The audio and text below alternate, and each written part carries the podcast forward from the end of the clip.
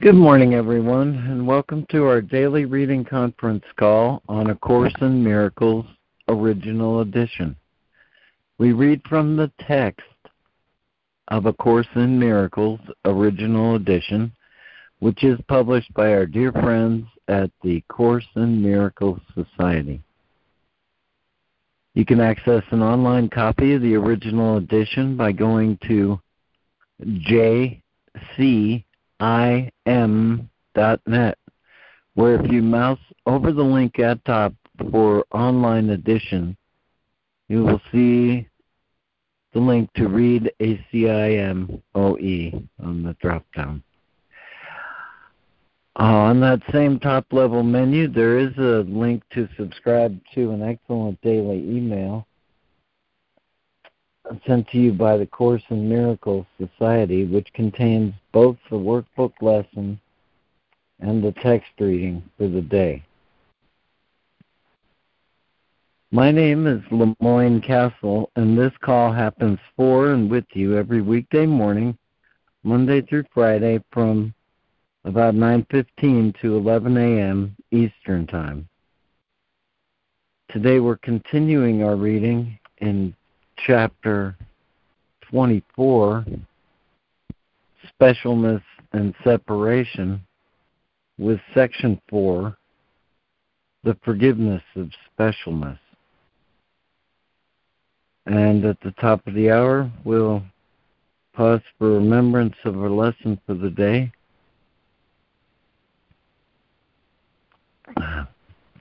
Be led again today by Fran and it's lesson 261 God is my refuge and security.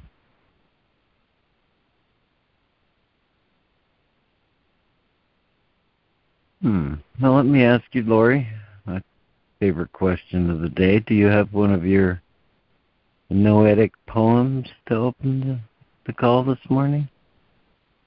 I do, LeMoyne, and gee whiz, it's a really great one from Rumi. Goes like this Have you forgotten? You are the king's falcon. You are a ray of the beloved, a divine wonder. Stop acting so small. You are the universe in ecstatic motion. Let go of your mind and then be mindful. Close your ears and listen. The desire to know your own soul will end all other desires. When you lose all sense of self, the bonds of a thousand chains will vanish. The eliminated life can happen now, in the moments left. Die to your ego and become a true human being. God is my refuge and security. Mm. Amen. Oh, thanks for that. That was great. Thank you. So perfect. Yes, Lori, who was that by? That's a Rumi poem, Ida. And Jim, I glad thought, you liked it. Yeah, I yeah. did. Good. Thanks. Thanks, guys.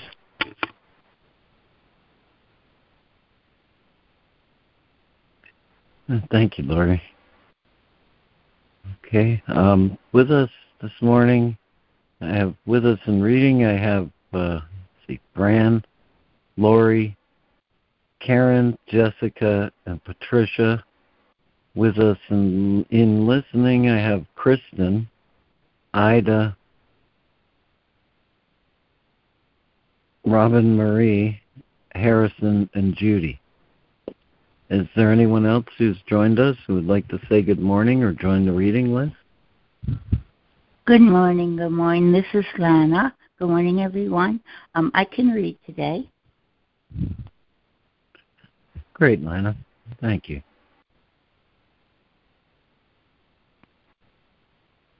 All right.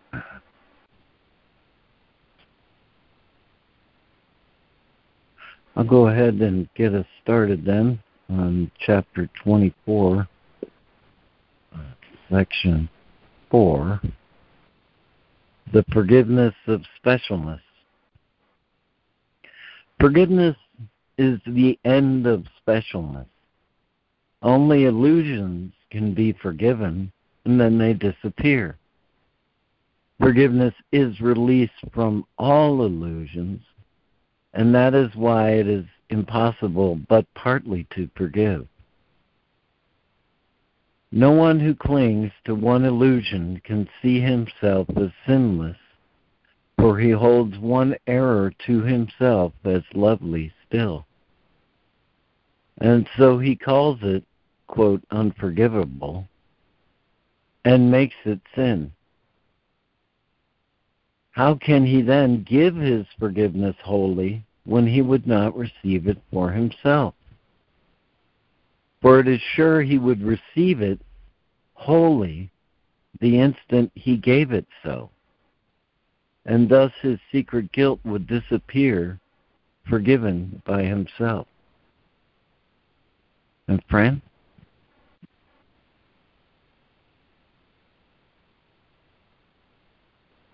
Section 4 The Forgiveness of Specialness, paragraph 26. Forgiveness is the end of specialness. Only illusions can be forgiven, and then they disappear. Forgiveness is release from all illusions, and that is why it is impossible but partly to forgive. No one who clings to one illusion can see himself as sinless, for he holds one error to himself as lovely still. And so he calls it, quote unquote, unforgivable and makes it sin. How can he then give his forgiveness wholly when he would not receive it for himself? For it is sure he would receive it wholly the instant that he gave it so, and thus his secret guilt would disappear, forgiven by himself. 27. Whatever form of specialness you cherish, you have made sin Inviolate it stands, strongly defended with all your puny might against the will of God. And thus it stands against yourself, your enemy, not God's. So does it seem to split you off from God and make you separate from Him as its defender. You would protect what God created not. And yet this idol that seems to give you power has taken it away. For you have given your brother's birthright to it, leaving him alone and unforgiven, and yourself in sin beside him, both in misery before the idol that can save you not.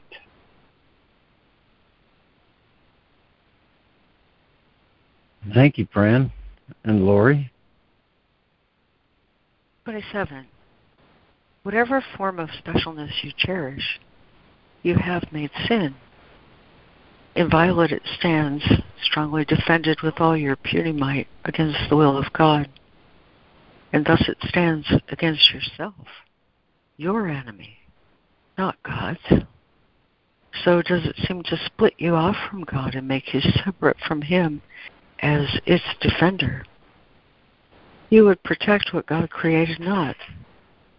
And yet this idol that seems to give you power has taken it away for you have given your brother's birthright to it, leaving him alone and unforgiven, and yourself in sin beside him, both in misery before the idol that can save you not.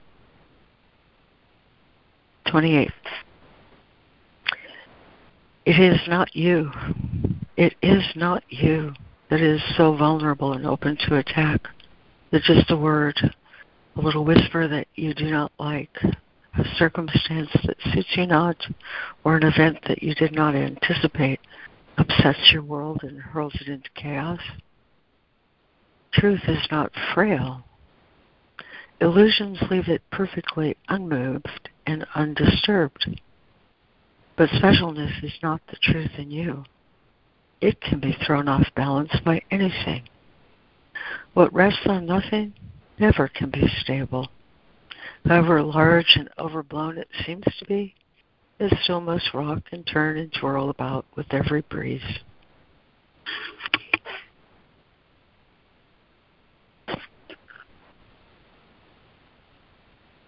Thank you, Lori. And Karen. 28.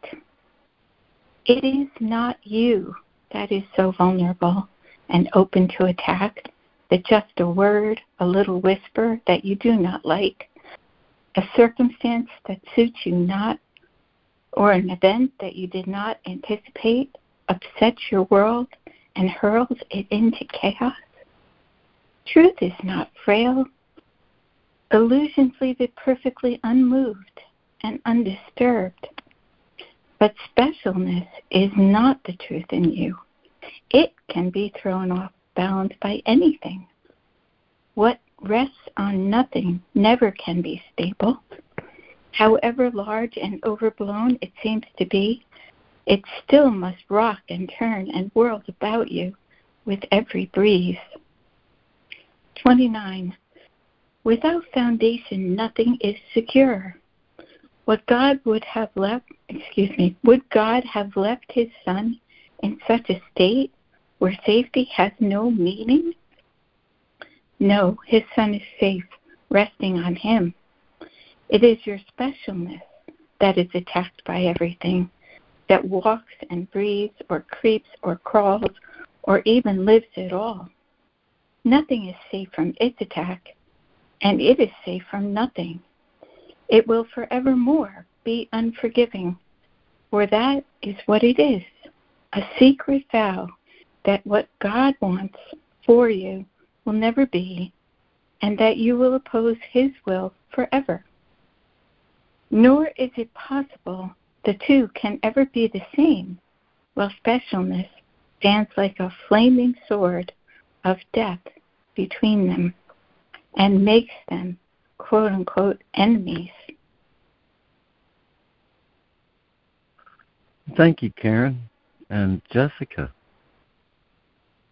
29. Without foundation, nothing is secure. Would God have left his son in such a state where safety has no meaning? No. His son is safe, resting on him. It is your specialness that is attacked by everything that walks and breathes or creeps or crawls or even lives at all. Nothing is safe from its attack, and it is safe from nothing.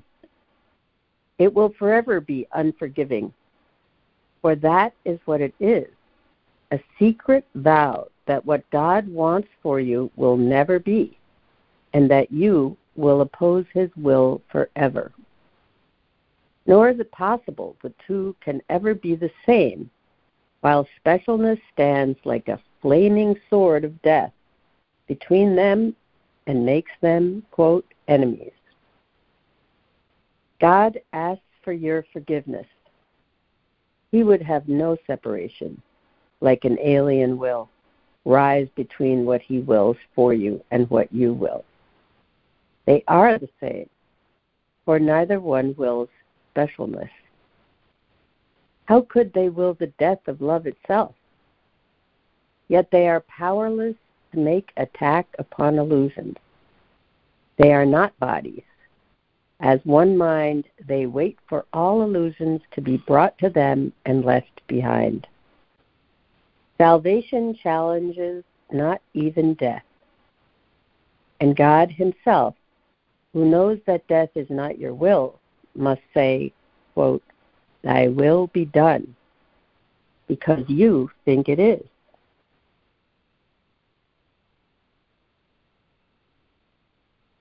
Thank you, Jessica. And Patricia.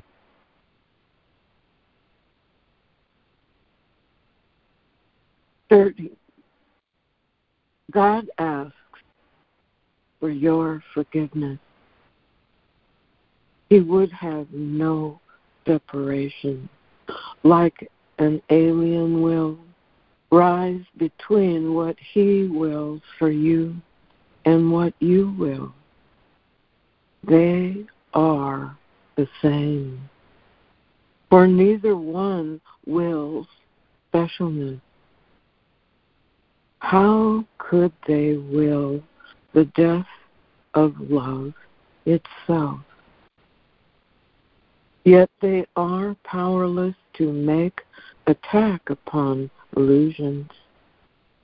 They are not bodies As one mind, they wait for all illusions to be brought to them and left behind. Salvation challenges not even death. And God Himself, who knows that death is not your will, must say, Thy will be done, because you think it is. 31.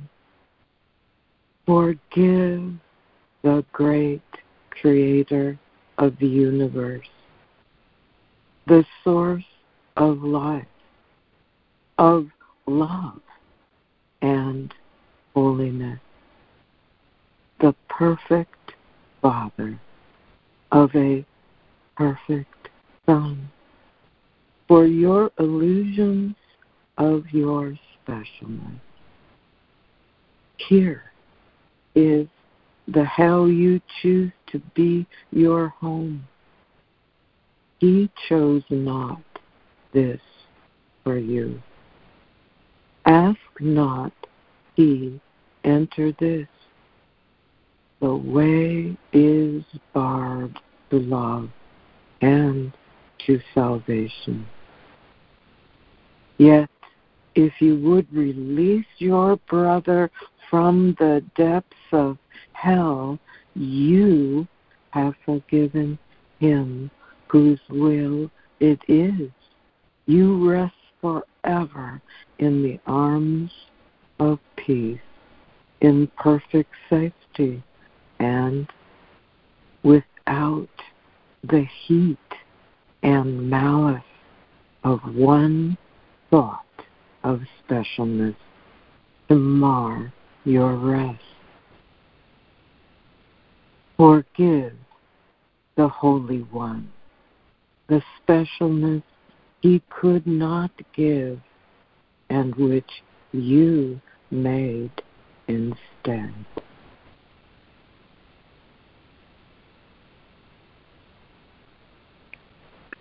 Thank you, Patricia and Lana. Okay, 31. Forgive the great creator of the universe, the source of life, of love, and holiness, the perfect Father of a perfect Son, for your illusions of your specialness. Here is the hell you choose, you chose to be your home. He chose not this for you ask not he enter this. The way is barred to love and to salvation. Yet, if you would release your brother from the depths of hell, you have forgiven him, whose will it is you rest forever in the arms of peace, in perfect safety, and without the heat and malice of one thought of specialness to mar your rest. Forgive the Holy One, the specialness he could not give and which you made instead. 32. The special ones are all asleep, surrounded by a world of loveliness they do not see freedom and peace and joy stand there beside the bear on which they sleep, and call them to come forth and waken from their dream of death. Yet they hear nothing. They are lost in dreams of specialness. They hate the call that would awaken them, and they curse God because He did not make their dream reality curse God and die, but not by him who made not death, but only in the dream. Open your eyes a little. See the Savior God gave you, gave to you, that you might look on him and give him back his birthright. It is yours.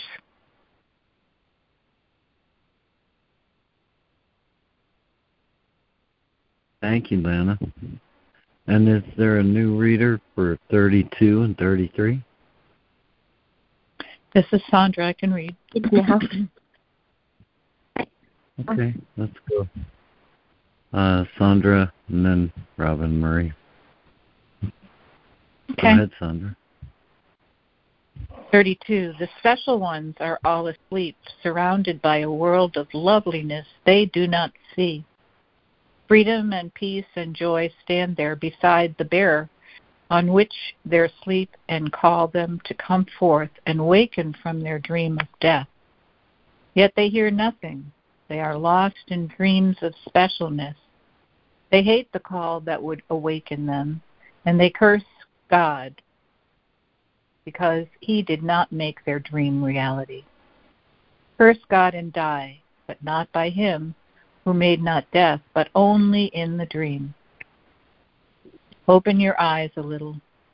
See the Savior God gave to you, that you might look on him and give him back his birthright. It is yours. 33.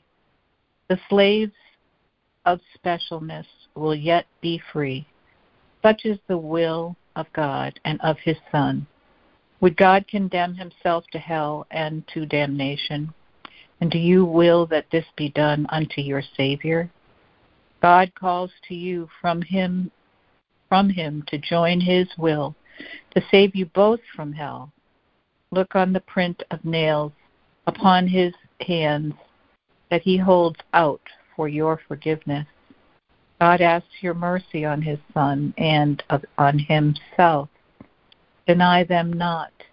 They ask of you, but that your will be done. Hmm.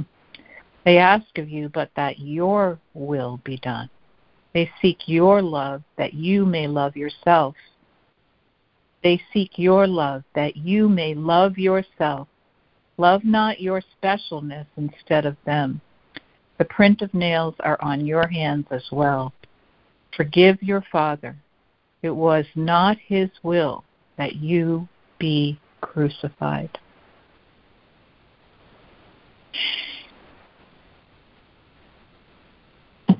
Thank you, Sandra. And I believe I heard Robin Murray. Would you like to conclude with 33? Sure. 33. The slaves of specialness will yet be free. Such is the will of God and of his Son. Would God condemn himself to hell and to damnation? And do you will that this be done unto your Savior? God calls to you from him to join his will, to save you both from hell.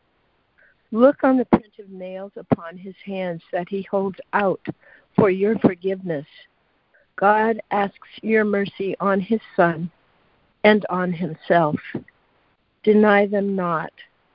They ask of you, but that your will be done. For the, they seek your love, that you may love yourself. Love not your specialness instead of them. The print of nails are on your hands as well. Forgive your father. It was not his will that you be crucified.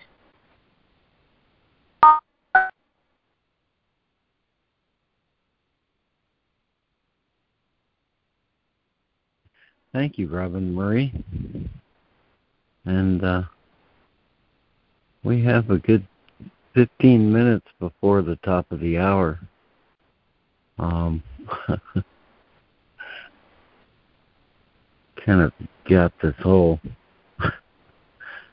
lecture lined up with a lot of other readings last night, and uh, I think I, I think to spare you, and uh, offer to read this again, uh, one paragraph at a time. This is, are you are the readers up for that? Oh, I you am bet. I love it. Mhm. Yeah. Yes, yes. Yep.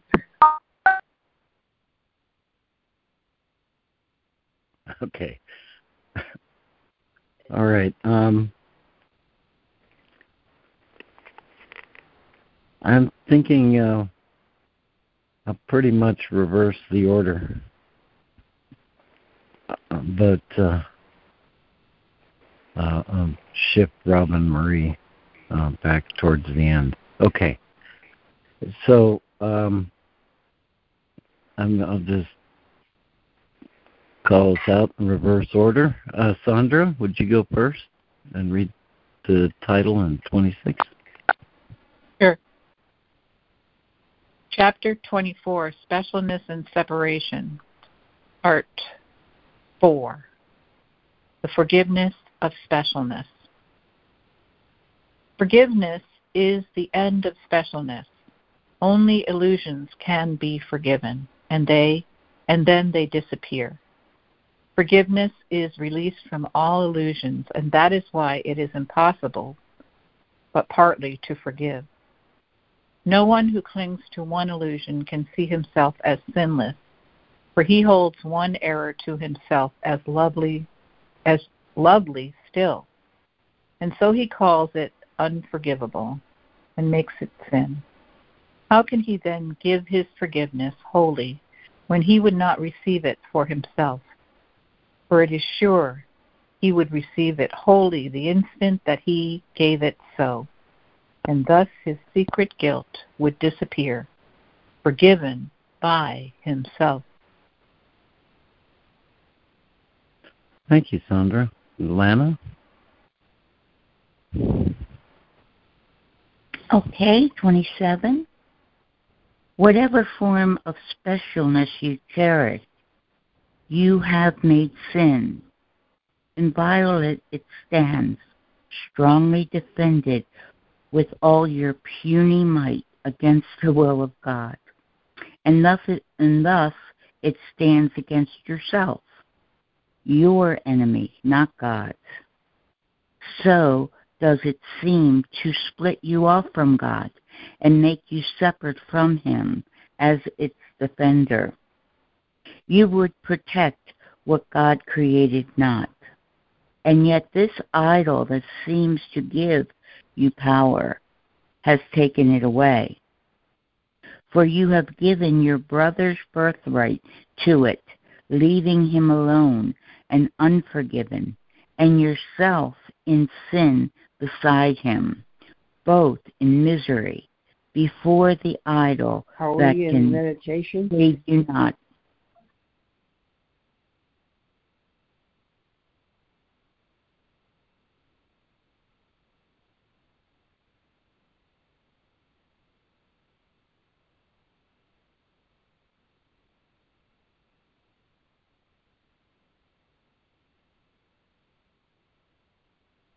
LeMoyne, you're on mute. Come on.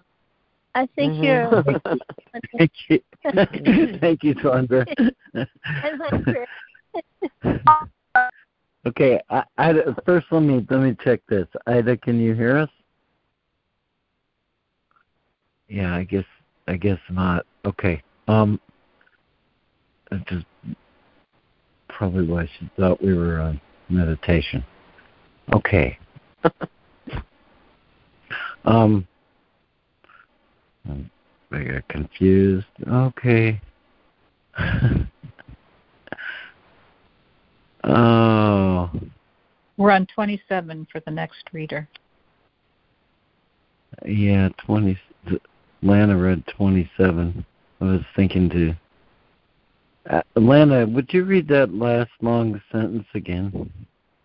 And then we'll we'll go back Oh, to the sure. Okay. I'll just start with you would protect what God created not. And yet, this idol that seems to give you power has taken it away. For you have given your brother's birthright to it, leaving him alone and unforgiven, and yourself in sin beside him, both in misery before the idol that can save you not. perfect Ida. Or sorry, perfect Lana. Thank you. And Patricia, did you read 28? 28.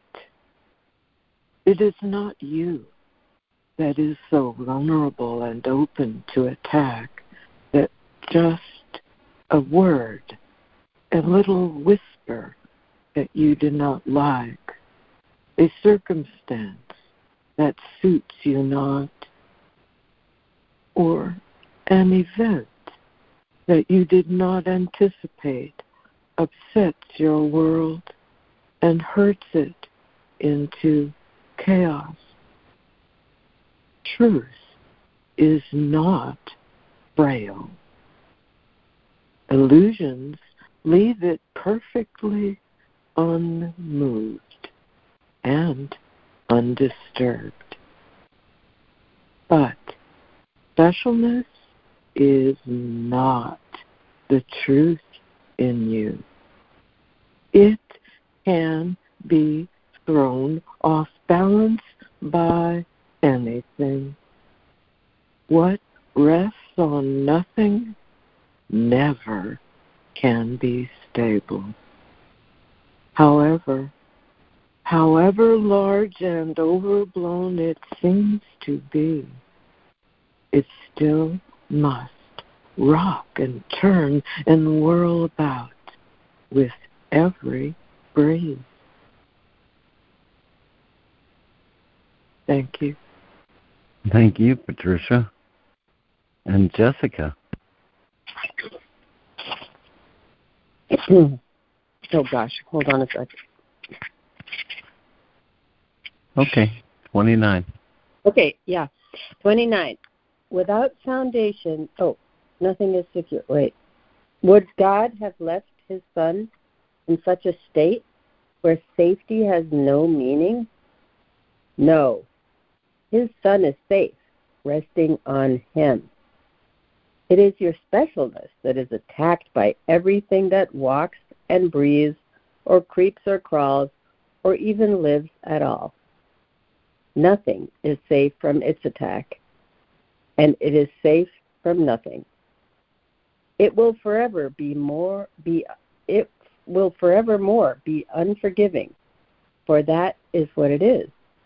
A secret vow that what God wants for you will never be, and that you will oppose his will forever. Nor is it possible the two can ever be the same while specialness stands like a flaming sword of death between them and makes them, quote, enemies.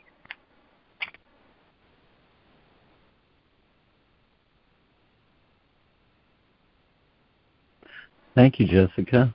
And Karen. 30. God asks for your forgiveness.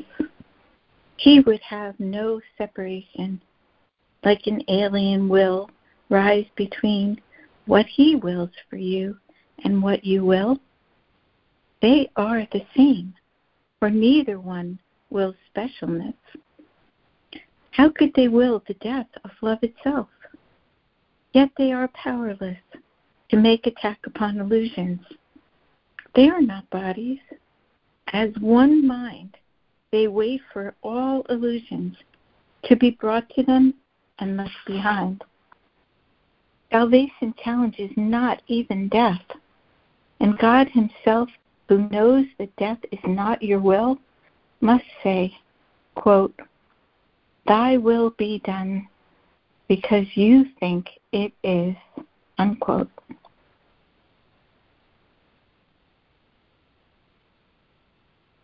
Thank you, Karen. And Lori. Forgive the great creator of the universe, the source of life, of love, of holiness, the perfect father of a perfect son, for your illusions of your specialness. Here is the hell you chose to be your home. He chose not this for you. Ask not he enter this. The way is barred to love and to salvation.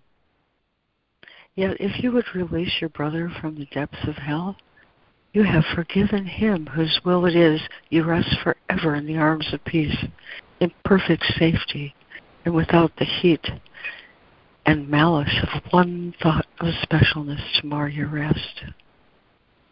Forgive the Holy One the specialness he could not give and which you made instead.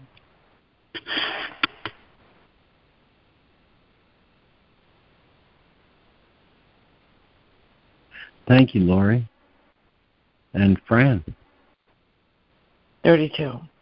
The special ones are all asleep, surrounded by a world of loveliness they do not see.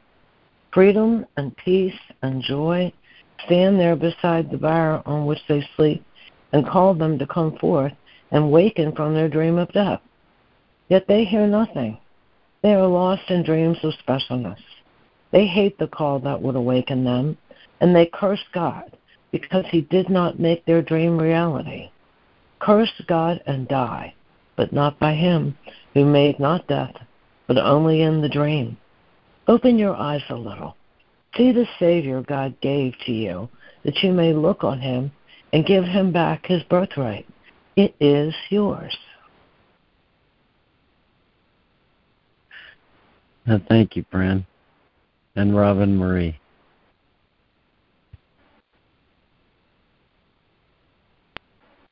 Thirty-three. The slaves of specialness will yet be free.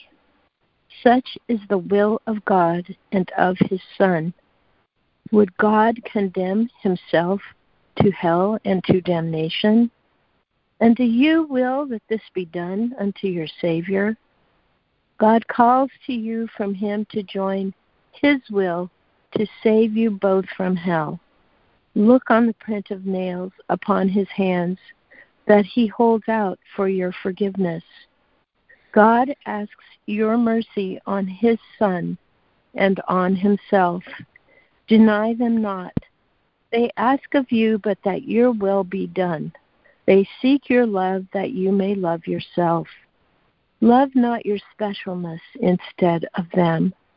The print of nails are on your hands as well. Forgive your father. It was not his will that you be crucified.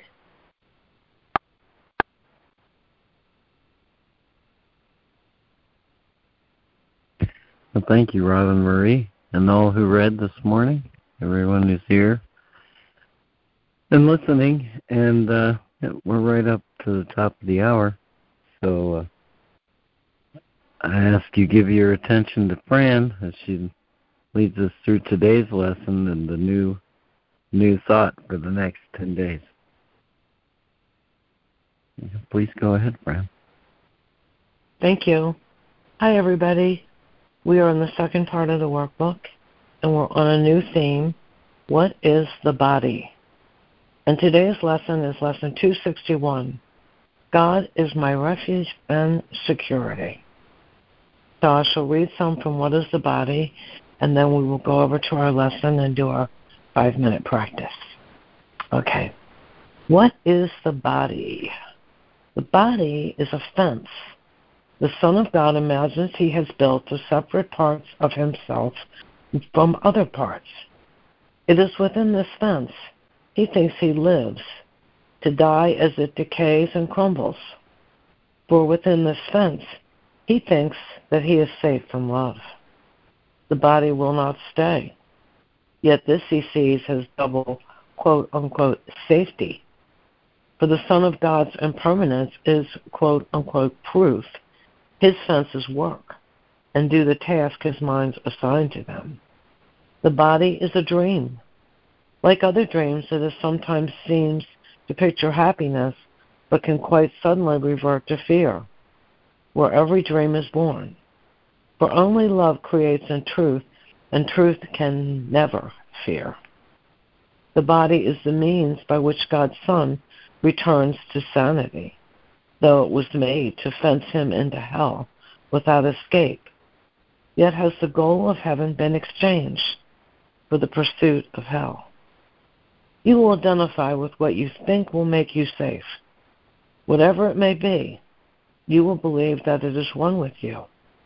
Your safety lies in truth and not in lies. Love is your safety. Fear does not exist. Identify with love and you are safe. Identify with love, and you are home. Identify with love and find your true self. I will go over to the lesson. Lesson 261 God is my refuge and security. I will identify with what I think is refuge and security. I will behold myself where I perceive my strength and think I live within the citadel where I am safe and cannot be attacked. Let me today seek not security in danger, nor attempt to find my peace in murderous attack. I live in God. In Him I find my refuge and my strength. In Him is my identity. In Him is everlasting peace, and only there will I remember who I really am. Let me not seek for idols. I would come, my Father, home to you today. I choose to be as you created me and find the Son whom you created as myself. God is my refuge and security. Five minutes.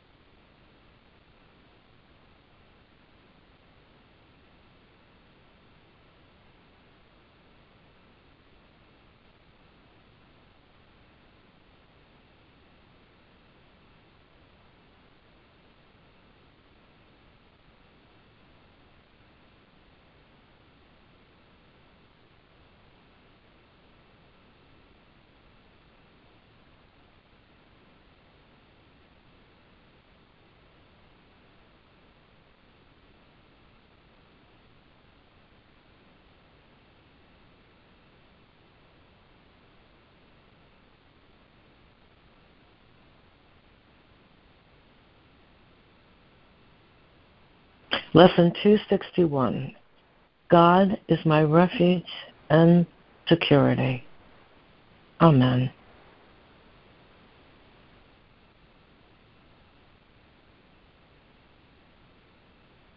Oh, man. Thank you, Fran. Thank you, Fran. Oh, thank you, Fran. Thank you, Fran. Thank you, guys.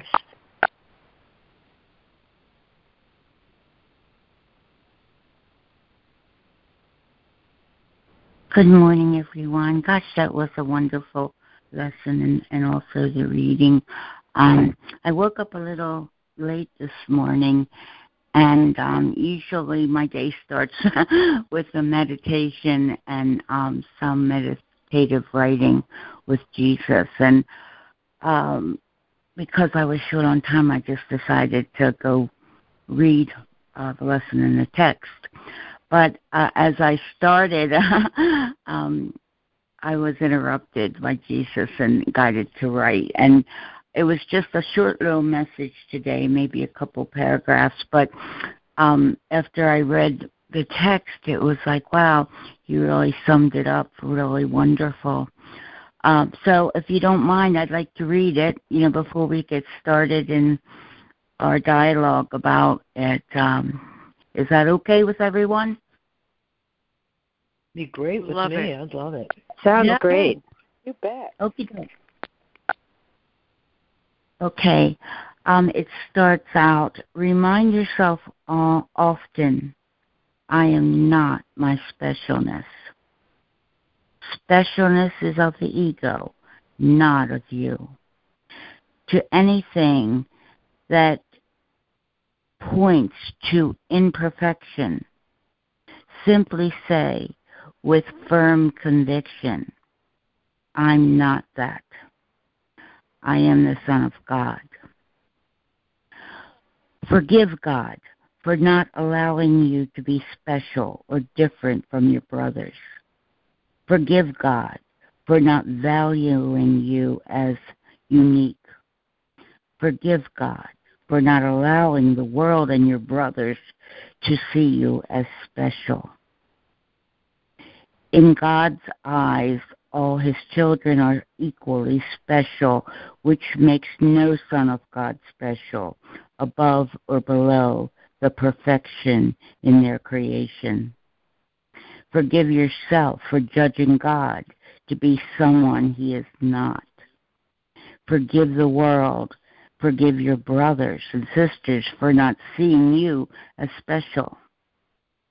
You are as God created you. Perfect. that and that's that was the end of it. So um it really turned out to me this reading to be um or this text section to be all about forgiveness, especially ourselves and our creators and our brothers. I'm complete. Thank you for listening. Oh, thank you Thanks for bringing for that, Lana. Thank you, Anna. I Well, also thank think God. Thank you, Lana. Thank you, Lana. Really great. Thank you, Lena. I would love to have a copy of that. It it it so sums up the reading and the lesson together, and I love the way it's a prayer, you know, and it's like a a reminder that I sup- really really need today. Oh, I'll whip it off to you as soon as I type it up. it's still um, scribbles on a piece of paper, but I'll I will type it up this morning and and send off to you, Jessica. I'd be happy to, and I'll probably be posting it sometime today, anyway, on Facebook. So thank you, sweetheart. Thank you, sweetheart.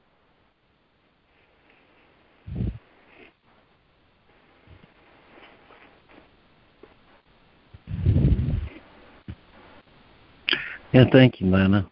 That that brought out in a lovely and personal, practical form what I had thought to to do by reading chap the first chapter of sorry, the first paragraph of chapter six in the Course of Love, where he also talks of this thing that forgiving God. oh yes, I forgot about that. Thanks, LeMoyne. It does. But it's got that. What's that? What's that? Uh, what are we supposed to do when there's any thought of specialness? There was like one clear instruction there, or more than one, but. Oh, to anything that points to imperfection, simply say with firm conviction, I'm not that. I am the Son of God. It begins by saying, remind yourself often, I am not my specialness. specialness is of the ego, not of you. Another case of misidentification of self.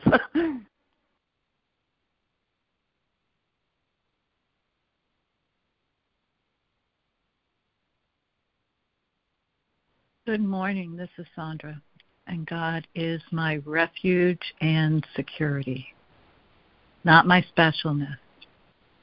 You know, it's interesting as I've gone through this journey, I I noticed in myself that sometimes I used the trauma that I experienced as specialness. And then I found that because I noticed this in others and I wondered if I was doing it myself, was that there was a, sort of a competition on who had the most trauma. And um and I thought, you know, Jesus doesn't want to be identified with the crucifixion. Jesus wanted to be identified with the resurrection. He didn't say, I am the crucifixion. He said, I am the resurrection and the life which is exactly what Lana was talking about that that we are the perfection. And when I focus in on on the imperfection, on possibly an illness or an emotional drama or an emotional trauma or any of that stuff, that that I'm identifying with my specialness.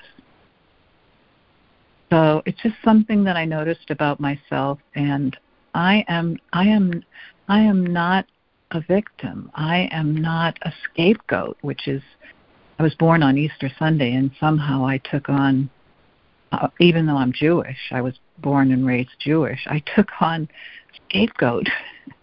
Don't ask me how I did that, but I did. And I identified with being a scapegoat. And and I am not a scapegoat. That's not who I am. I am the resurrection and the life. I'm complete.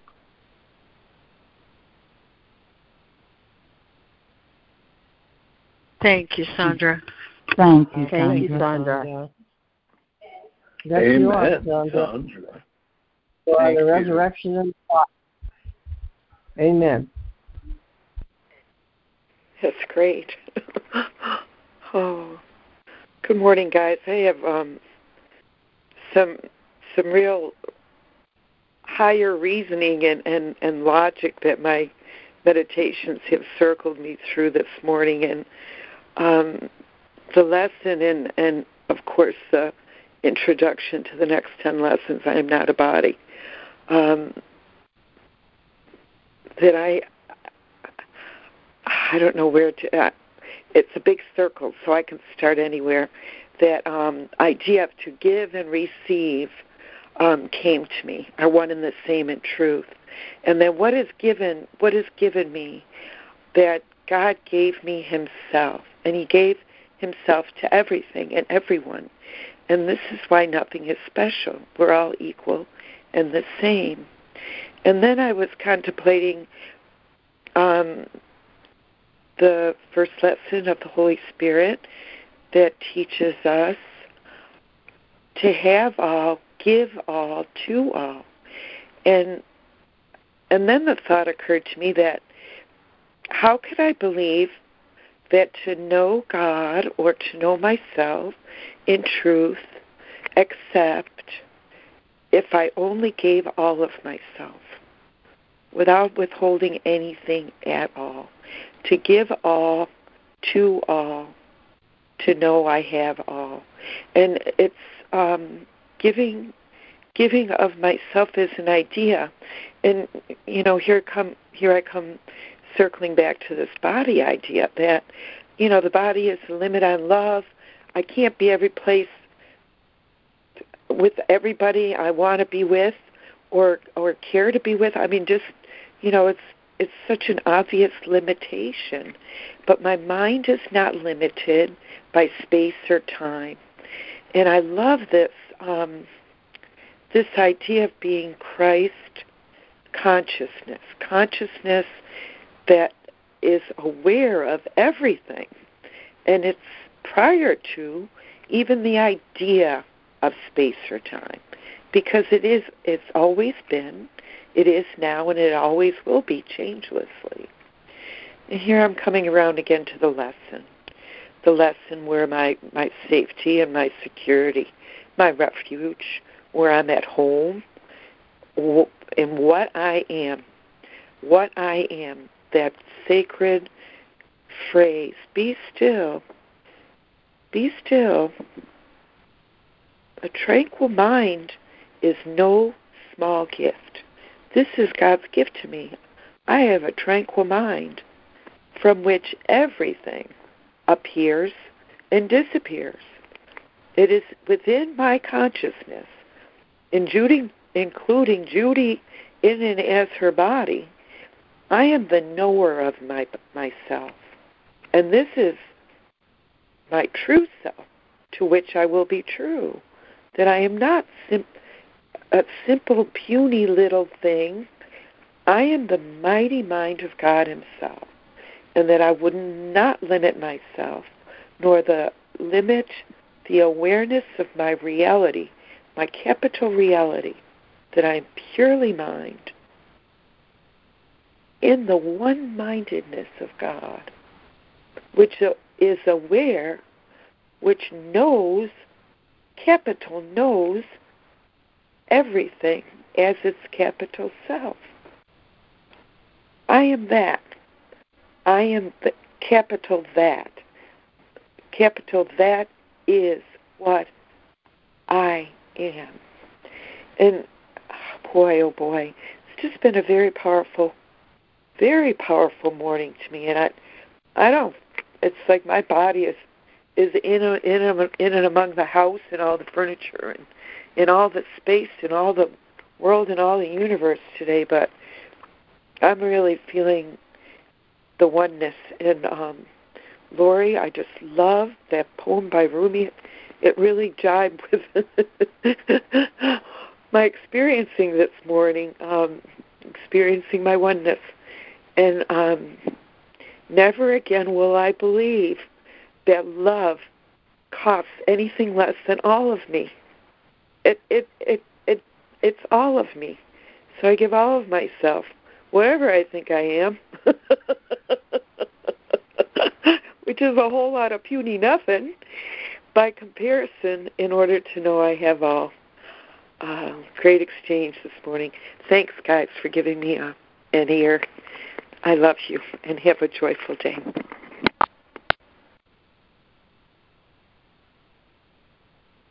Oh, thank, thank you, Judy. Judy. Thank you. Thank, thank you, Judy. Judy. Joyful day to you.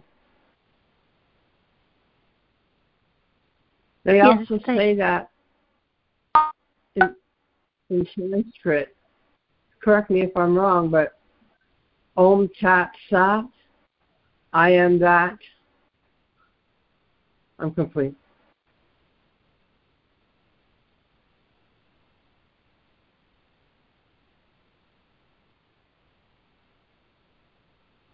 Thank you, Ida. So, thank you, Ida. It's so funny how empty my head feels. I'm totally empty this morning. In a spaceless, placeless, empty openness, an openness that welcomes everything as itself. Thank you. I'll be still now.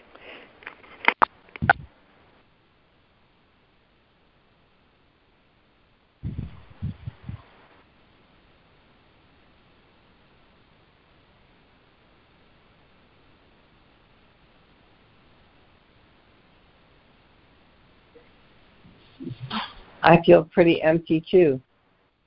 but they haven't served breakfast yet. So anyway.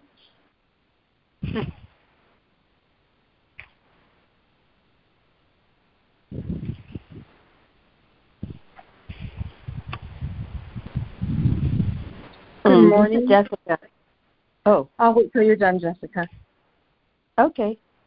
Um, yeah, um, the lesson and the reading today have been so powerfully exactly what I have needed, and I just the the first paragraph just brought a lot of tears because it just came exactly to the space that I was struggling with. Um, in the middle of that paragraph, he says, No one who clings to one illusion can see himself as sinless, for he holds one error to himself as lovely still. And so he calls it unforgivable and makes it sin. And that's exactly what I was doing. I was feeling guilty about something that I, um, you know, was was turning into an idol. You know, just something that I thought I needed to get, and um, and I was sort of like I've been in this battle about it. Like, well, you don't really need that. No, just let it go. You don't need that. That's that's an idol. And then I would, you know, take it back and say, no, I think I really do need that. I really want that because it's just you know going to make me feel better and it's going to make me look better and and and I was feeling so guilty about it that it just that I couldn't let it go. And here he says, how can he then give his forgiveness wholly when he would not receive it for himself? I wasn't forgiving myself that I was holding on to this illusion of specialness that I would have if I had this thing. Uh, for it is sure he would receive it wholly the instant that he gave it so. And thus his secret guilt would disappear. So I don't have to give up the idol. I have to forgive the fact that I have this idol. Um, which is, you know, it's it's like he, he does this so many times in this course where you think you have to do these things and you actually only have to do this one little step that comes before that. And the Holy Spirit and God will help with the rest of it. So that's what what was a, a tremendous gift to me today. Thank you guys.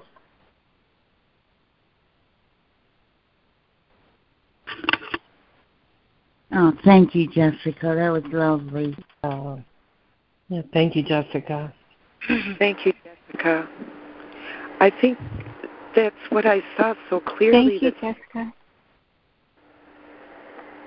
Um, can I just say something, Judy?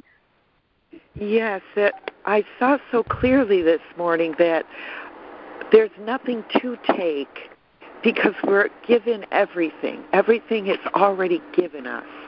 So there's nothing to take.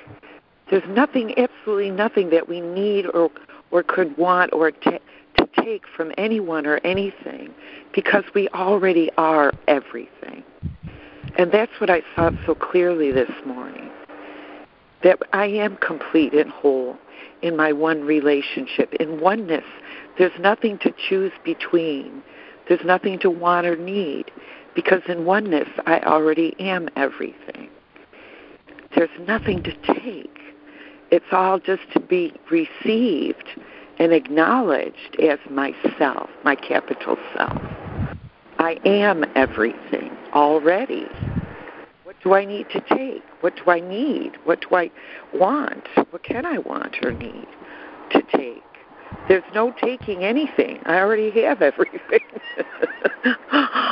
I saw it so clearly this morning. I don't know if that's clear, but it was real clear to me this morning. Thank you.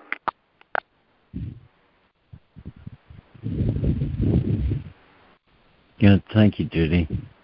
Yeah, the thank thing you, of Judy. to Thanks, have all Judy.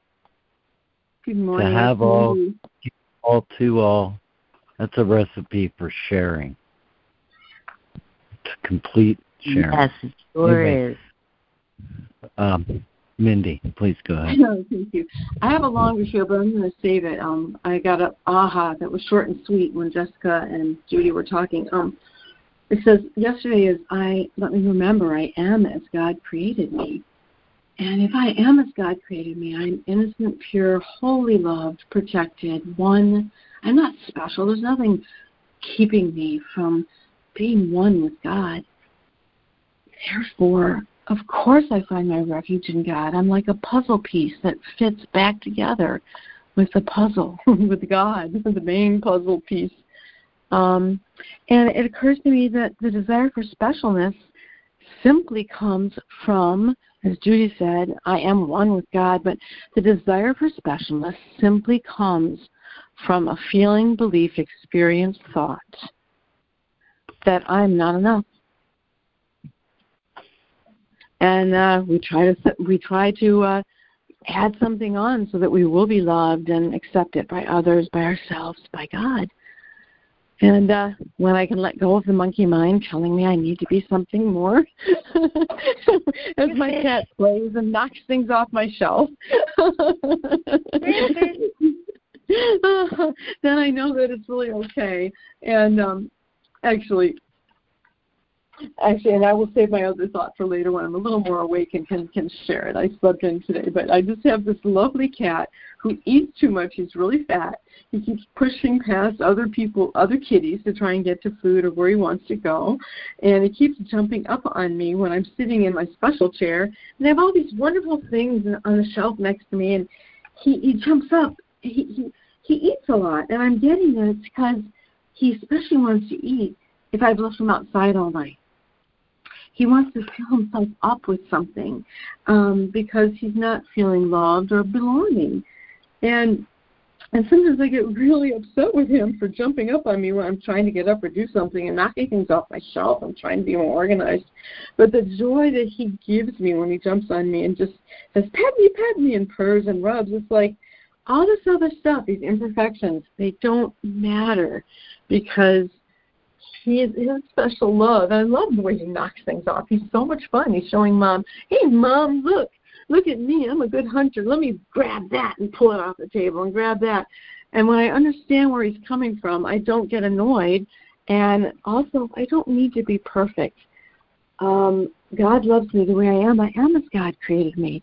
I will be accepted no matter whether I'm perfect or not. And uh, he, you know, I get mad at him because it's like, I'm trying to be neater, you little kitty. Why do you keep doing this to me? I'm going, oh my God, I would much rather have stuff on the floor and the love of this little pudgy guy than a neat shelf. I'm complete. Thank you. Thank you, Mindy. Thank you, Mindy. Good morning, it's Karen. Um, had a very interesting meditation this morning.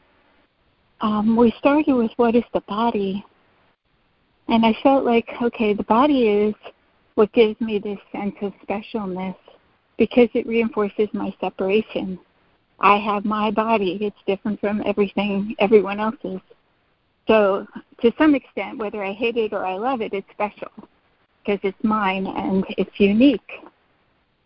And I went into meditate. When I was in meditation, I realized, well, the body is really defense. I drew around a circle of God and I filled it up with all my interpretations, all my thought forms, all my memories, all my feelings, everything I've evaluated, all my beliefs, everything I take away from what I've experienced, everything I haven't healed or processed or forgiven.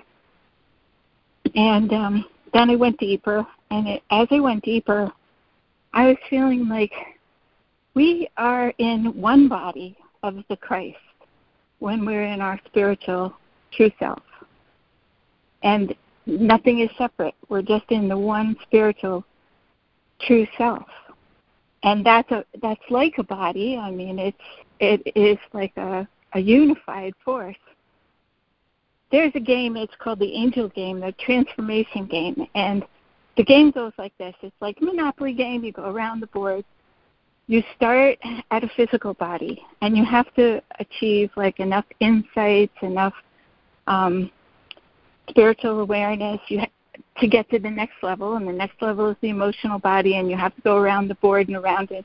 You can get pain on the board on the game. You can get um, universal feedback on the board and you pull a card and it's like the the angels are telling you you know what your lesson is and again, you have to have a certain amount of insights and a certain amount of awareness before you can go to the next level, which is the mental plane. But they mean the ego mental plane.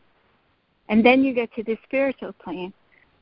And today in meditation, when we meditate together, it feels like the, the Christ light, the power of the Holy Spirit comes down and expands, and there's the spacious self full of Christ light, full of light full of power and you know its purity and its innocence and perfection.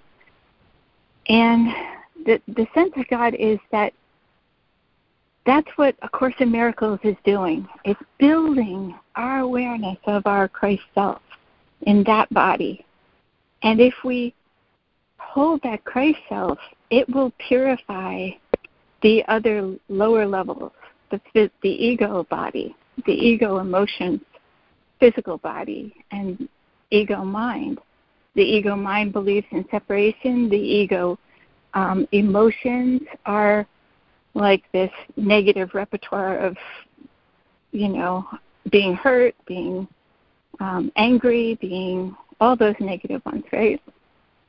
And the physical body is like this this density that we lose our awareness of more and more as the light purifies it, and the vibration of it rises. The vibratory rate is elevated more and more and more. We come into our our light body. It's just our light body fills the other bodies with more and more and more of the Christ. And um, I was experiencing kind of like irritation and anger.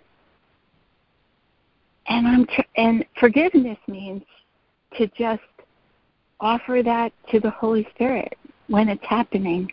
I'm not resisting it, but I'm not empowering it.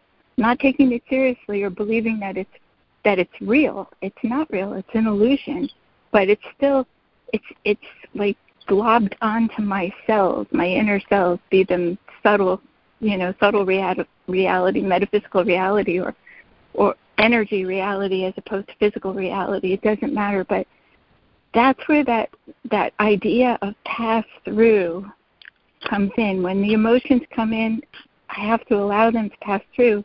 And that's what forgiveness is. Forgiveness is offering it to the Holy Spirit to be undone, to be released, to be healed in the light of Christ, in the truth of Christ.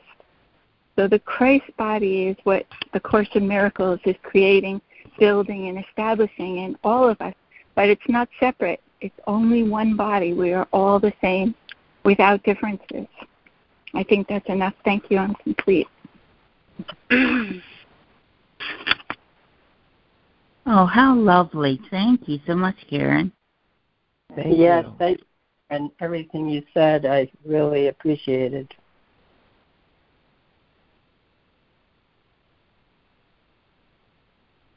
Hi, it's Lana. Um, you know, your share, Karen, reminded me of um, something Jesus told me a while back. I was, you know, when I think of the word perfection, um, I notice that um, for me, for everyone, um, I've given a definition of what I think is perfection. And I think everyone has their own unique definition of what perfection looks like. and um, when I asked Jesus, What is perfection? And the simple answer was, um, Perfection is the absence of anything that's not true. And that pretty much summed it up for me. He didn't give it as um, any attributes other than other than what is true. And and I can only rely on God my Holy Spirit to show me what it is. The minute I go and try to define it, I never measure up because I, I never measure up to my idea of perfection. And it's it's like you were saying, I I think it was you, Karen, where perfection is acceptance of what is, and um, it's not trying to change it or modify it to fit any definition the thinking mind has conjured up about it. Um, it, you know, I can go to, well, perfection is love, and that may be true, but then I have to recognize how how have I defined love. The same could be said about reality. Um, how can I um, define reality? I can't. I can only share my beliefs about what I've decided and defined reality to be. You know, it's it's um so in discernment of what is true and what is not, I pretty much have to depend on Holy Spirit to show me it. Because once I go into my memory bank of all the definitions and the meanings I've given to certain words and certain um, appearances and and experiences, I'm always going to be on. I'm never going to measure up. you know, it's a, it's like in painting. You know, if someone told me to paint the perfect tree, well, the perfect tree is never perfect as far as what I would imagine it to be. You know, it would be symmetrical and there wouldn't be any dead leaves or broken branches and um or anything that would mar its perfection as I define perfection. Uh, a perfect tree is whatever it is at that moment. You know, it has a perfect tree. If I went into the forest, you know, I wouldn't find a perfect tree as I define it. I would, but I would find, but everything in God's creation is perfect. So in the acceptance that of I'm perfect just the way I am, um, I I find um, a freedom. You know, it's not a measuring up to. It's just seeing it as it is, as it was created, seeing myself that way, and accepting that as being perfect.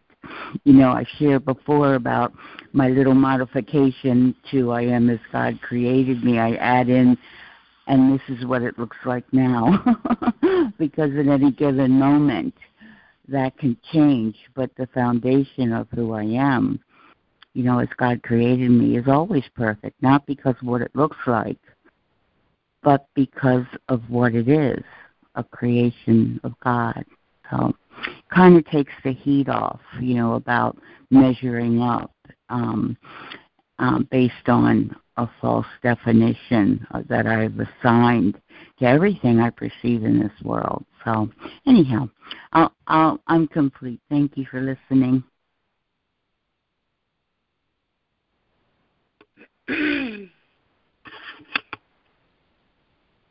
Thank you, Lana. Perfection of imperfection. Thank you. Yes. Thank you, Lana. Thank you, Lana.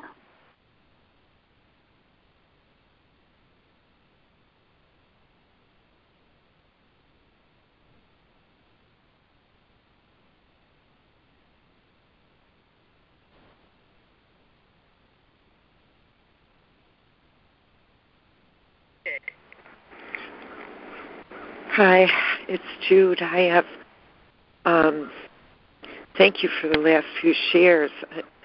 It's um, these ideas that are coming to me um, started with Karen's share, just about the levels. Um, you know, when the the course teaches us that we come from the you know the lowest level of of, of perception from the body and the individual person's point of view, which she which she covered, um, you know, as holding personal beliefs and ideas and thoughts and things as being mine, the idea of ownership and the idea that I'm in competition, that I compare myself to other things, and I assign the hierarchy of value, and you know, and learning how the ego thought system thinks in that way, and then learning to let it go by learning um, that I can let go of those things, um, the importance and value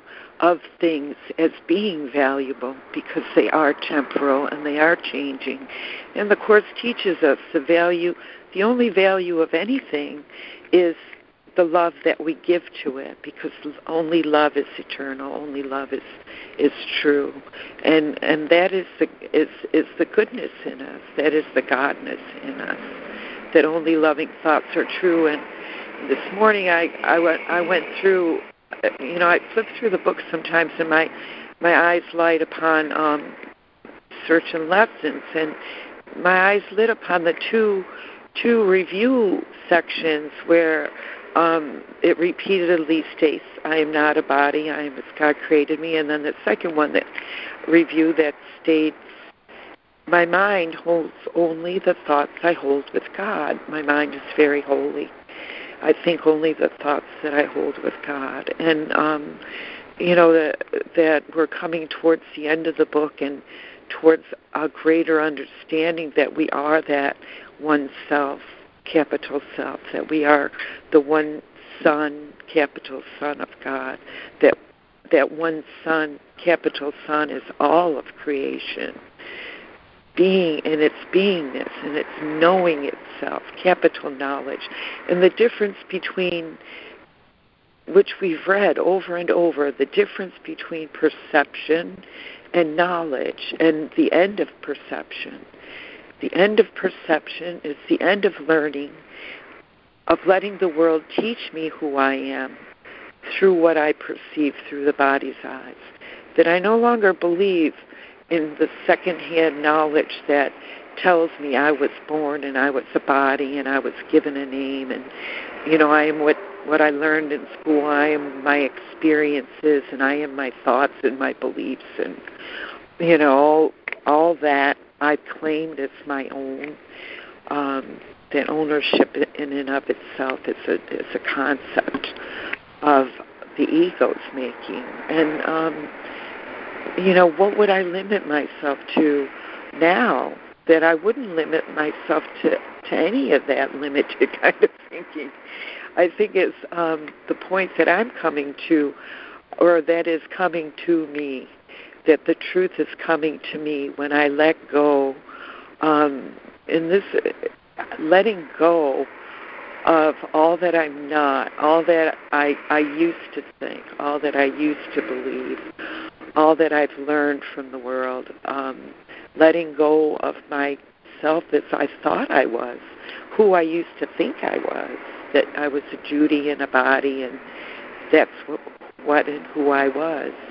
Um, I'm no longer limited to that perception of an image, a self-image, a self-made image, a self-made special idol of my own making.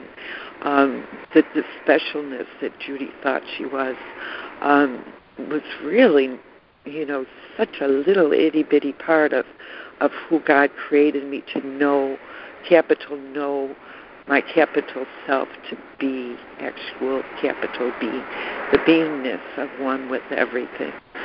That is, um, it's a. I think that's what we call an awakening. Awakening, and um, Karen I'm to say you began me with the circle of thought, and I'm to end it with what you said. Um, knowing that we are the incredible lightness of being. Amen. Thank you, guys. It's been a great call.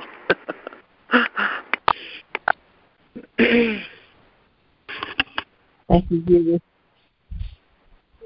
I have to tell you something. You may have heard it before a Buddhist guy walked into a diner and the the guy the guy in in front of the restaurant said, "What what kind of sandwich do you want?" And he said, "Make me one with everything." That's all.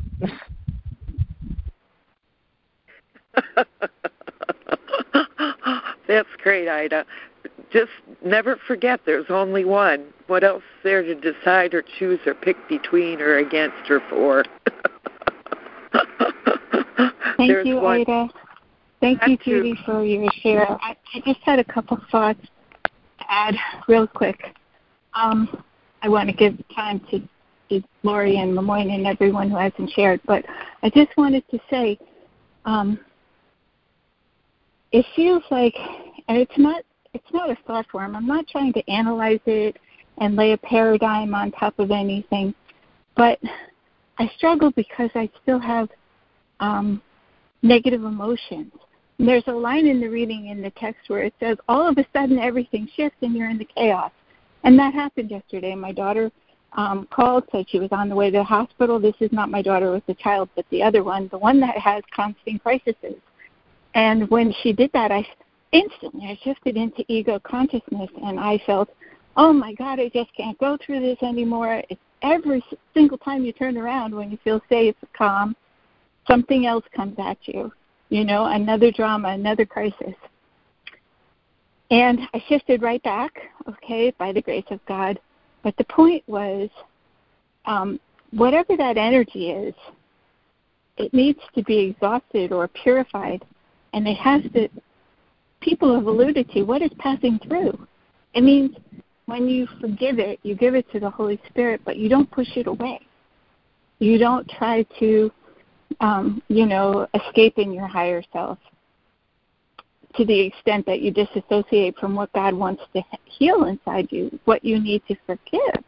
I mean, there's something that needs to be released, and, and it's still in the way. Otherwise, it wouldn't keep coming back anyway, that was my point. And um, to that, I would say that because I don't do the work in the solar plexus, I have this burning infection in parts of my body and inflammation.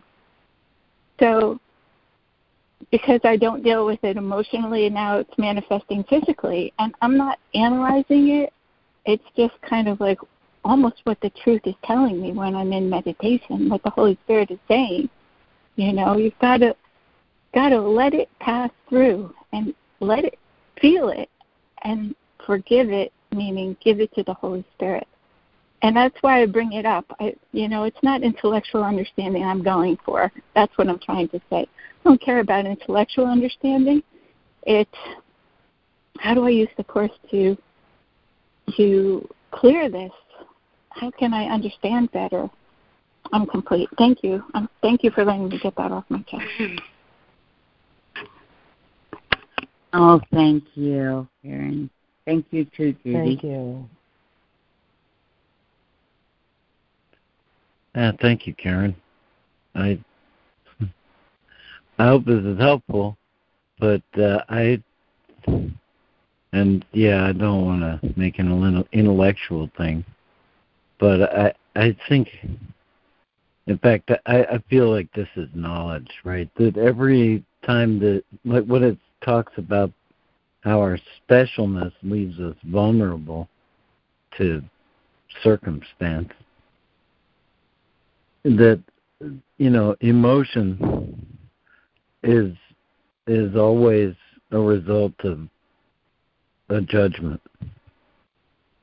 that reactive emotional response is is due to um, a, a manner in which we're unforgiving towards something greater than the circumstance, right? Like life or God or ourself or everyone else, the way people are, that those are the judgments laid against those things uh, leave us prone to these emotional reactions. And uh, and I agree though that the, the way to get to what actually needs to be forgiven. It's not in the circumstances or the reaction, and uh, that feeling that that really ex- allowing ourselves to experience what that reaction is. And I'm not suggesting take it out on anybody, you know, or act it out, but to feel it um, you can get a sense of what the underlying judgment is. And uh, that is what is calling for forgiveness to release the reaction. Anyway.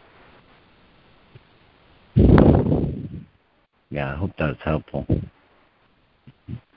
It was. Thank you so much, and thank you for um, validating kind of what I was trying Thank to you. say. Mm-hmm. Thanks, Lamar. Thank you, LeMoyne. Thank you, LeMoyne.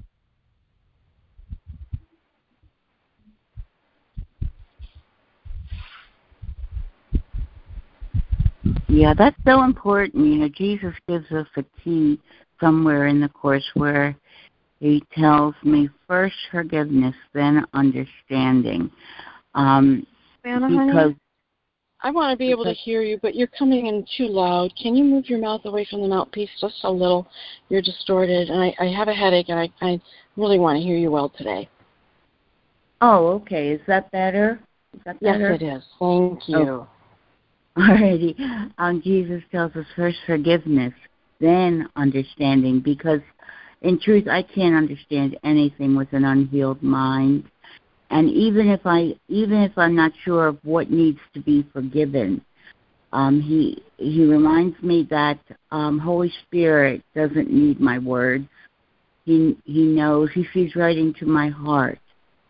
So, um, you know, once forgive once I practice forgiveness or be willing, I should say, to have forgiveness heal my mind, it always brings with it a clarity and a certainty that I can recognize and know is true. And, um, you know, and through practicing that through the year, I saved myself a lot of mind time thinking about what might be or what might not be. And, you know, we just learn and train ourselves to instead go right to the source, which is the mind, and heal that. And then what we were trying to understand or seek becomes clear. I know that on certain days I can read a passage in the text and it'll make no sense. And then another day it's clear as a bell and the words haven't changed. The only thing that's changed is the mind my mind at the moment that I'm reading it. It's either clogged up and fogged out and fuzzy and confusing or there's a, a, a piece, a subtlety that I notice which allows the words and, and the truth beyond the words to enter into my awareness. You know, and it, it's um it's at least for me I experience it as being really helpful um to always be directed first towards forgiveness.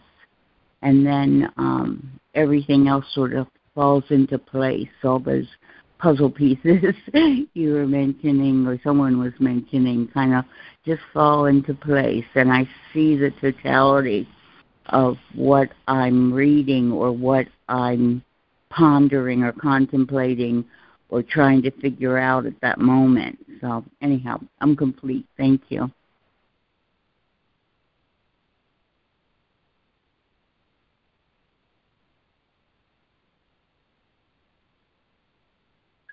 Thank you, Lana. Thank you, Lana. Thank you, Lana.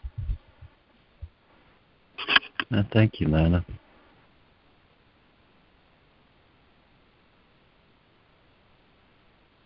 And thank you, Lana, especially for being willing to be flexible. So nice to hear you. Thank you.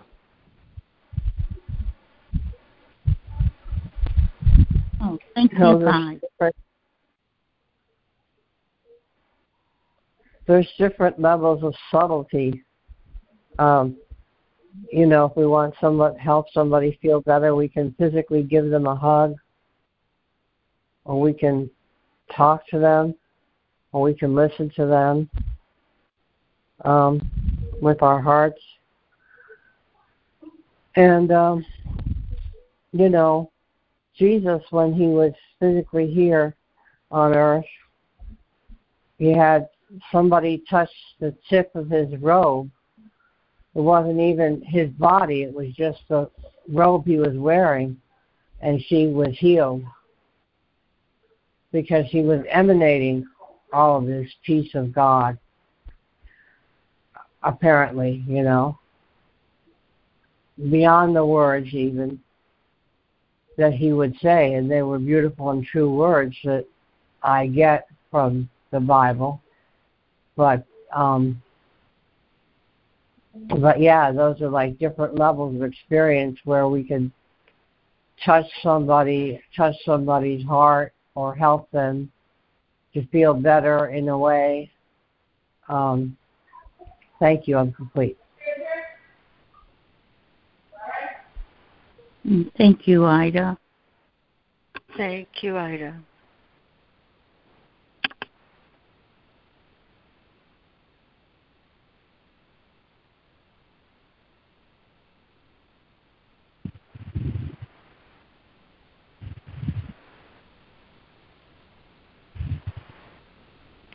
Thank you, Ida.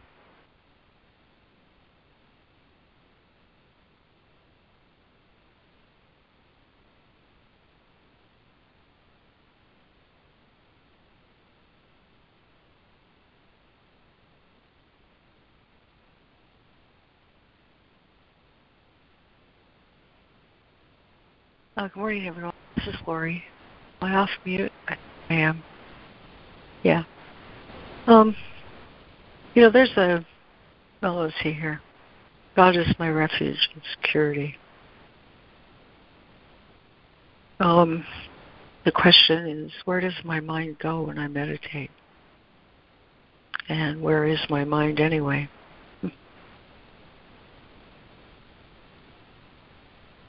Where does my mind go when I meditate? What is my mind anyway?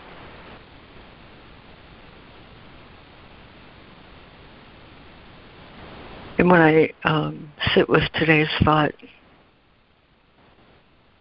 God is my refuge and my strength, my mind goes straight home, just straight home.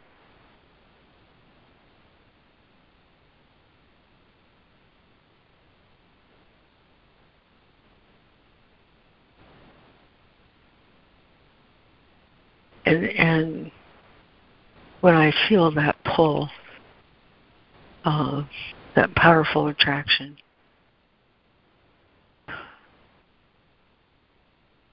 Of course, body awareness doesn't enter in after a while. At first, it does.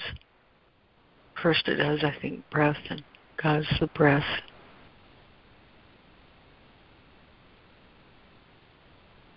After a while, when my body relaxes, um, I realize my mind uh, is always home. Where else could it be? Where else could it be?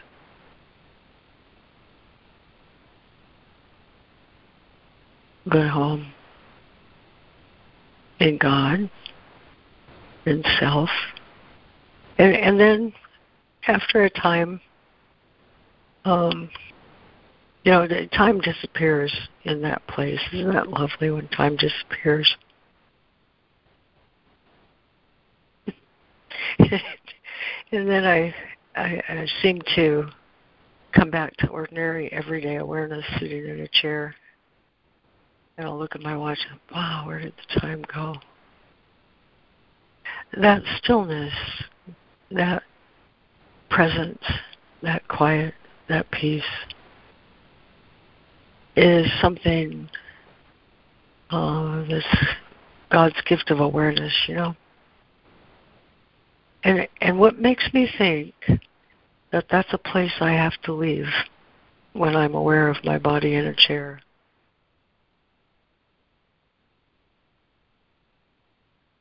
The, the beauty of of presence is that it doesn't leave. I leave it. It doesn't leave. I leave it. And where do I go instead? Well, back to the body, this heavy old thing. but it need not be. This need not be. This presence can go with me everywhere, all the time. Lana, I just love when you said when something comes to you that disturbs the peace, put your hand there. That's not me. Put your mind there. That's not me. It's so easy to do, you know. Um, if I'm aware of it, if I'm aware of it, I can see it. It isn't me. I'm the one. I'm the one who sees. And what could I see instead? You know, in, in chapter 18, there's that startling word there is nothing outside you. There's nothing outside you. And he brings that to mind again today in today's reading. The special ones think, okay, the body awareness. That's that's a that's not who I am. He calls it special. It's not the truth. It's an illusion of myself. The body awareness is just asleep, surrounded by a world of loveliness. They do not see freedom and peace and joy. Stand there beside the buyer. You know, the buyer, eh, think of Sleeping Beauty. You know, there she is. We've all seen that fairy tale. Asleep on the buyer, while freedom, joy, and peace surround her. Where is my mind when I'm when I'm in that body, trapped. The beautiful thing about forgive the creator of the universe means let go of the illusion that God did this to you. That's not true. That's not the truth of me. That's I was mistaken. I had a mistaken idea. I was sleeping. I was just sleeping while surrounded by world of beauty they do not see. This this body, you know, it seems like the Course in Miracles is asking us to denigrate it. But here, in this reading, what is the body? It says the body can lead you home. Body's a dream. Only love creates in truth, and truth can never fear. But we can change the purpose which the body will obey by changing what we think that it is for. Now, this body is for presence. That's not to say that God lives in this body. That's not a fact. But wherever this body goes, presence goes with it. I walk with God in perfect holiness. Remember that? I walk with God in perfect holiness. And the one thing we know for sure about holiness, there's one thing we know. He says it really clearly. Holiness, think whole. W H O L E. Holiness. Holiness must be shared, for therein lies everything that makes it holy. And when I fail to see or perceive or embrace or know my own holiness, I won't know the holiness of anything. The opposite of specialness is holiness. And holiness, in fact, has no opposite specialness. The idea of being trapped in a body, being limited by bodies. If I hold my brother to his body, I can't know what I am. And if I hold myself to body, I can't know what I am. The body's a dream. It's not a bad thing, but when I change its purpose to holiness, I have an entirely different mission in this life. My mission changes, my purpose changes, everything changes. Purpose unifies. When I unify my mind with presence, then holiness goes with me wherever I go. And holiness is shared. That's what makes it holy. And in the presence, in the presence of holiness, um, what need have I except to shine? You know, that's um, that's what this life is about: carrying the presence.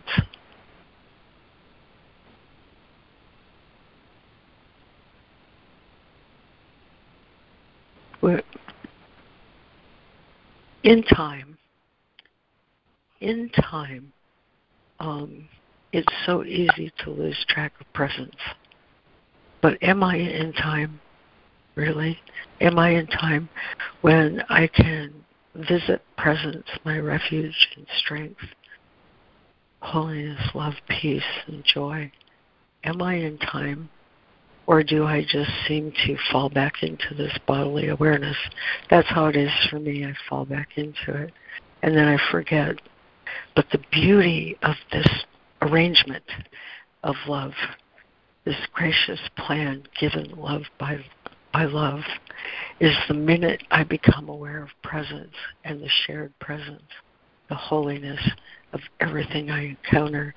Am I in time? Am I time or am I timeless? You know, um, there's so many different ways to experience it, but um, I, I think the the most essential way for me to lose track of this bodily awareness is to share presence. And when I do, I embrace whatever it is the situation, the circumstance, another person, another thing, another place, another whatever it is. I embrace it with holiness and my awareness returns straight back to presence and everything there with me is the same. One time I was driving down the street and it was like the street came into my car and I was I was aware of so much love. I thought this much love is incompatible with the body. Well, there you have it. there you have it. Oh, when I share love, I'm not in time. I'm in presence. And um, the idea of forgiveness is just gone because there's this singularity of of the thing we share together. That's why this call is so precious to me every morning. And so so grateful that we can share that thing which is more valuable than anything in the world. That one thing um, that takes us out of this world, the holiness.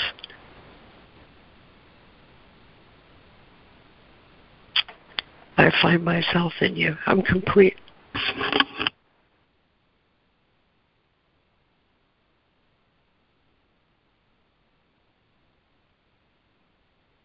Oh, lovely, Lori. Thank you so much.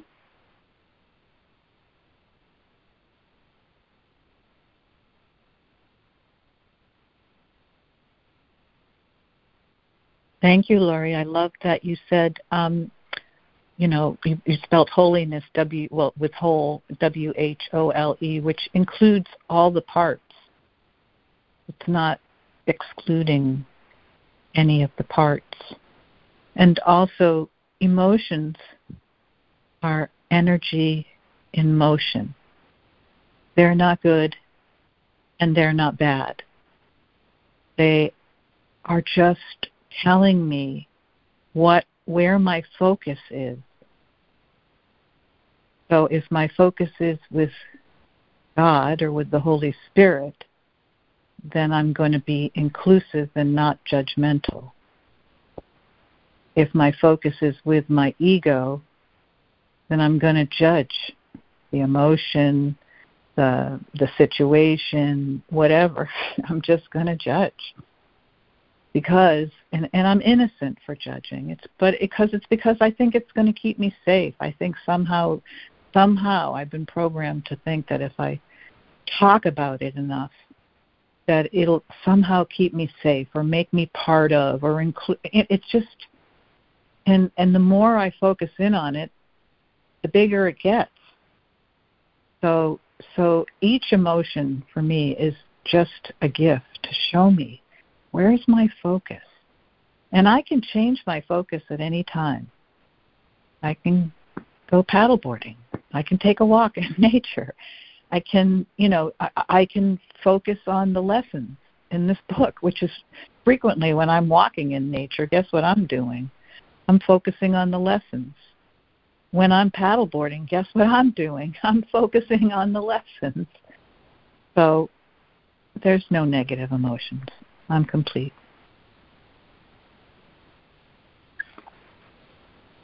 Thank you, Sandra.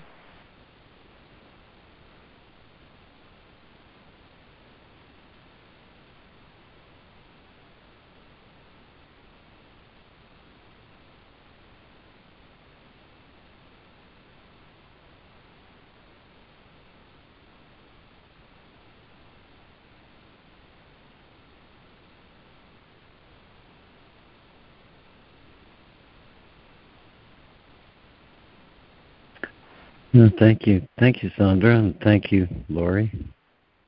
Um, yeah, I was, I kind of like, I don't know, maybe I just need to write it all down, work it out for myself. Um, but yeah, I was given all this.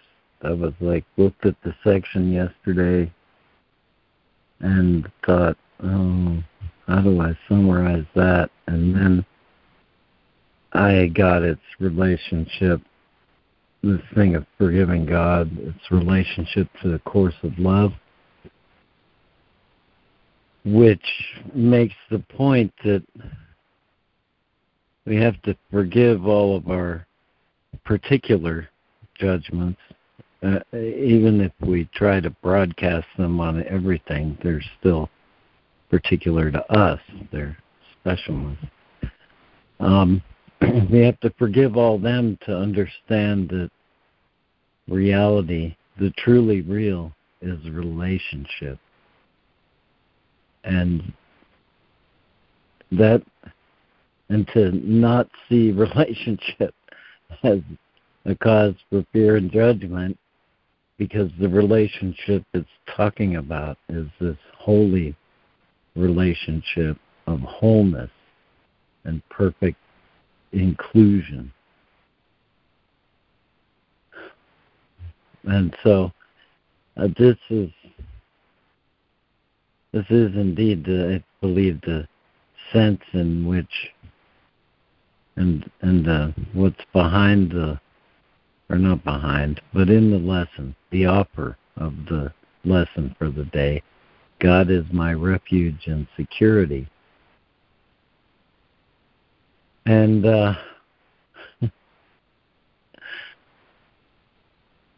I, I guess out of all the all this stuff that I see tied together, I just want to read one part of chapter six, uh, attack and fear, on the uses of projection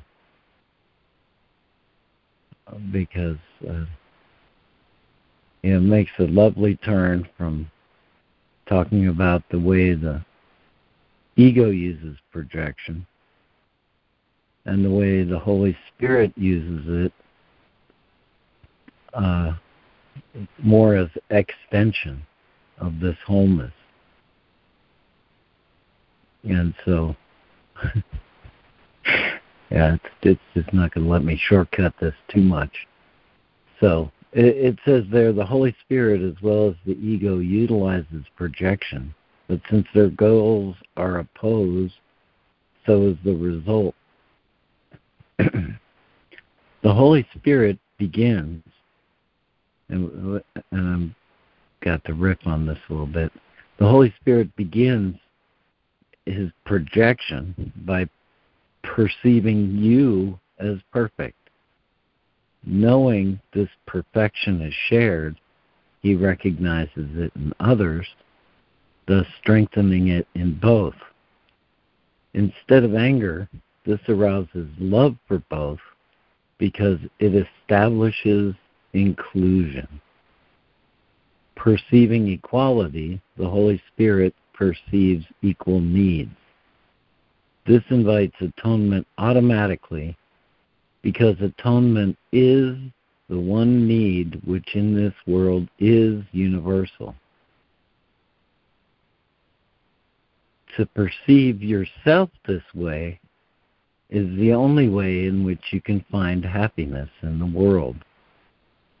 That is because it is the acknowledgement that you are not of this world, for the world is unhappy. How else can you find joy in a joyless place except by realizing that you are not there? You cannot be anywhere that God did not put you, and God created you as part of Him. That is both where you are and what you are. It is completely unalterable. It is total inclusion. You cannot change it now or ever. It is forever true. It is not a belief, but a fact. Anything that God creates is as true as He is. Its truth lies only in its perfect inclusion in Him, who alone is perfect. To deny this in any way is to deny yourself and Him, since it is impossible to accept one without the other. So, just to wrap this up, the perfect equality of the Holy Spirit's perception is the counterpart of the perfect equality of God's knowing. The ego's perception has no counterpart in God, but the Holy Spirit rem- remains the bridge between perception and knowledge. By enabling you to use perception in a way that parallels knowledge, you will ultimately meet it and know it. Your perception will end where it began. Everything meets in God because everything was created by Him and in Him. I, could, I could go on. Anyway, it's the loveliest section. Chapter 6 Attack and Fear, the uses of projection and how to um, correct uh, the way we project specialness instead of inclusion. Thanks for listening, and thank you all for was, being here. That was Go perfect. Ahead. Thank you. I, I just said thank you. That was perfect. Thank you.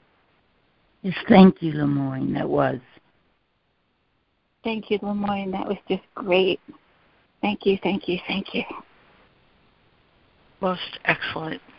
Thank you, LeMoyne.